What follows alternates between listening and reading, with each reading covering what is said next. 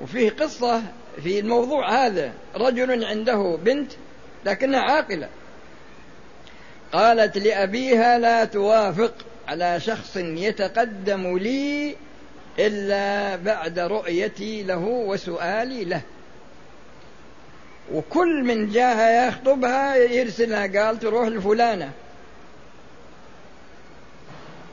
يأتي عندها وتسأله تشترط عليه الشروط. تسأل لك والد لك والدة.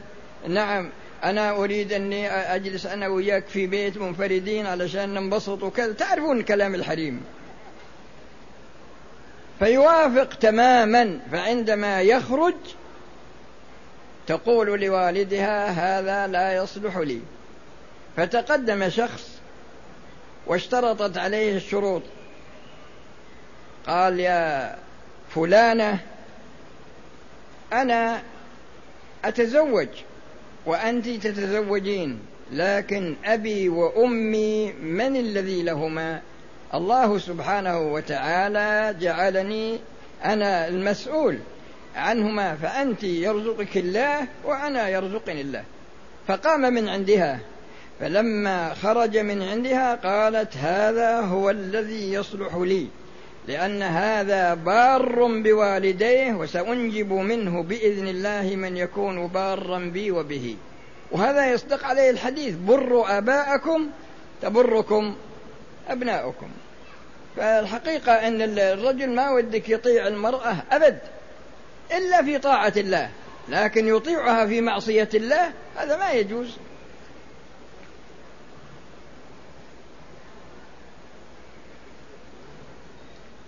هل يجوز استخدام المقابر القديمة التي مضى عليه مضى على آخر يا أخي هذا ما يجوز هذا. يعني يبي يحول المقبرة إلى حديقة. يكون جثث الأموات في القبور سماد. لهذه الحديقة. سبحان الله. أه؟ حولها إلى أي شيء. لكن اسمع يا أخي هذه المقبرة وقف. وقف على من دفن فيها. لحظة شوي. وقف على من دفن فيها. لا يجوز أن يتعدى حرمة المسلم ميت كحرمته حيا. إذا كان تبي تهدم بيوت القرية وتحولها إلى الشيء الذي ترغب فأنت تستولي على هذه الأرض لأنهما سوا لكن هؤلاء ما يستطيعون يعبرون عن أنفسهم. بس ما لنا شغل في كثرة الكلام. اتركه إذا كنت في بلد تحكم بغير ما أنزل الله فهذا في ذمتكم. لكن هذا هو الحكم الشرعي. ولا في بعض البلدان يتجاوزون في واحد حاكم أسقط صلاة الجمعة عن شعبه. لأنه يقول إنها تأثر على المجال الاقتصادي. فلاحظ ما أنا بتكلم ما أنا بتكلم عليك ما أنا بتكلم عليك كشخص ما أنا بتكلم عليك كشخص. ما أنا بت... ما أنا بتكلم عليك. ما أنا بتكلم. عشان نوصل لحل شرعي. لا الحل, الحل الشرعي علمتك به خلاص انتهى. بقى كنت من بلاد ومش من لا لا بقول لك إن هالمقبرة هذه تكون في بلاد يمكن إن البلاد ما تحكم. ها؟ ابن تيمية ها؟ ابن تيمية لا اترك بس الكلام هذا. هل تأخذ من إيش من إيش؟ وش هذا؟ هل نأخذ؟ وش هذا؟ عبد الرحمن العمرة مع وش هذا؟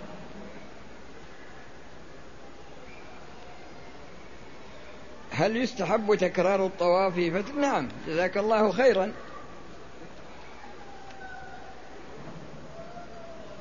وهذا يسأل عن صلاة النفل وصلاة الفرض. هل هي بأمئة ألف صلاة؟ نعم لأن الرسول صلى الله عليه وسلم لم يفرق بينهما.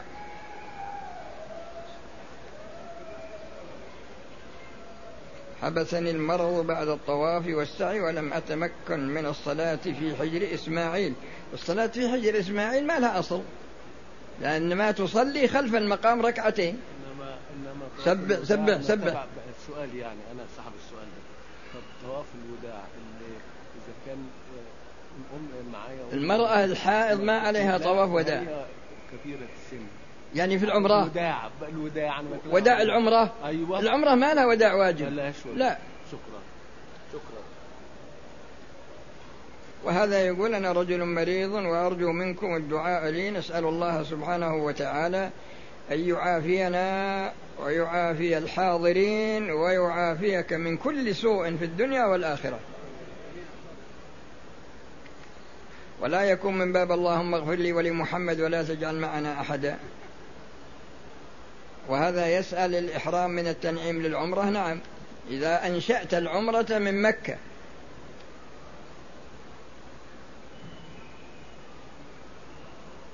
أي خمسة وسوسا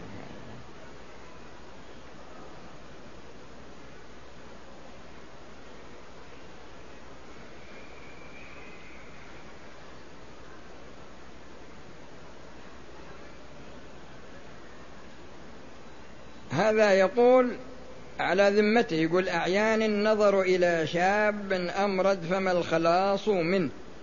الرسول صلى الله عليه وسلم يقول يا معشر الشباب من استطاع منكم الباء فليتزوج فإنه أغض للبصر وأحصن للفرج ومن لم يستطع فعليه بالصوم فإنه له وجاء. فيا أخي أنت صم صيام داود صم يوما وأفطر يوما حتى تنكسر الشهوة التي عندك ولا تنظر إلى ما حرم الله.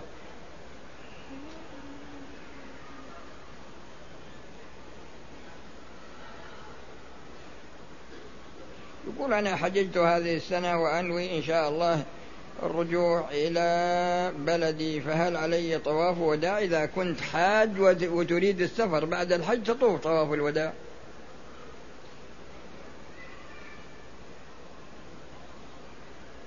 امسك بس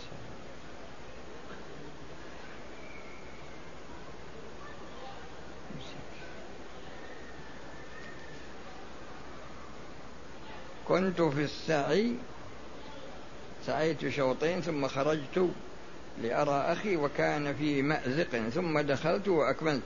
إذا كنت قطعت السعي في منتصفه فترجع من الأول. وإذا كنت أكملت اثنين وبدأت في الثالث بعد رجوعك ما عليك شيء.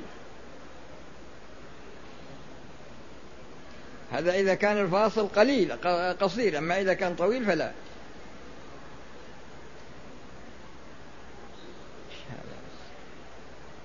باقي شيء؟ ها؟ كثير؟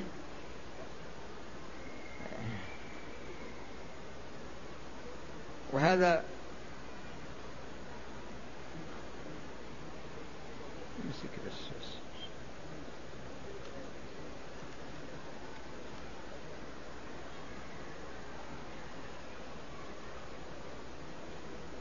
يقول هل يجوز الصلاة خلف إنسان عنده اعتقاد بأن بعض الأولياء يطير؟ هذا ممكن إنه يرتحل واحد من الشياطين ويطير به. امسك هذا هذا ما يجوز أن يكون إمام.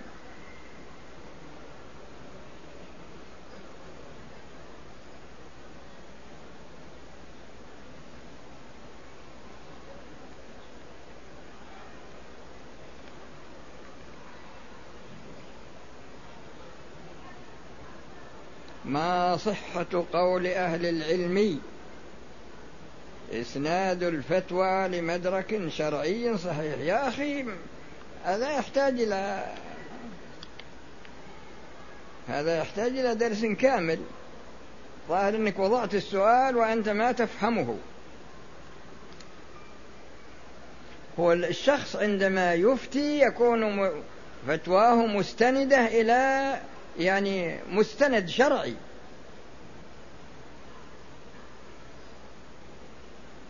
وهذا يقول هل خلع الجورب أو الخف ينقض الطهارة إذا توضأ الإنسان ولبس الخفين وخلعهما قبل انتقاض طهارته فإن هذا الخلع لا ينقض لكن لو لبسهما ثم مسح ثم لبسهما ثم بعد ذلك نقض الوضوء ثم خلعهما بعد نقض الوضوء أو مسح عليهما وخلعهما بعد المسح فإن المسح يبطل.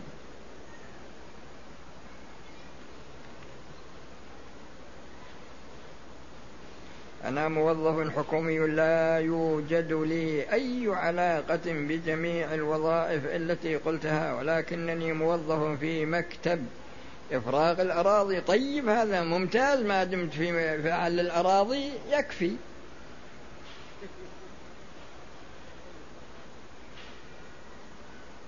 كيف أصلي القضاء؟ هل أصلي كل فرض؟ إذا كنت تركت الصلاة فترة فلا تقضيها لأن تارك الصلاة يكون كافرا. وأنت ما دام أن الله هداك تب من الماضي واحرص على المحافظة عليها في المستقبل. نذرت نذرا وعلمت أن الواجب أن أوفي بالنذر وأنا الآن مقبل على الزواج ولا يوجد معي ما أوفي به النذر.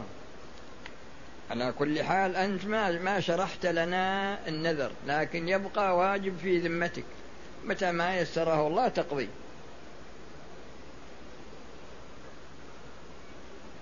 جئت من جاءت من سفر جئت من سفر لغرض العمل ونويت أن أعمل عمرة بعد وصولي مكة بثلاثة أيام تخرج للميقات الذي مررت عليه.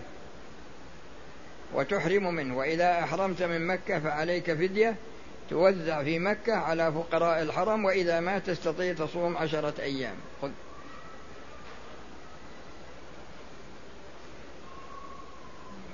شخص حضر للحج من بلد كذا وعمل عمرة لنفسه قبل الحج هل يجوز أن يعمل عمرة لوالديه؟ نعم يجوز أن يعمل عمرة لوالديه بس ما يجعلهما في عمرة واحدة. كل واحد في عمرة. ويكونان ميتين أو عاجزين وهما أحياء. أما إذا كانا قادرين فيجوز إذا كان نفل أما إذا كان فرض فلا وهما قادران. إذا انتصفت بالسعي في الشوط السادس ثم أقيمت الصلاة تصلي وبعد انتهاء الصلاة تأتي بالشوط السادس من أوله ثم تأتي بالسابع.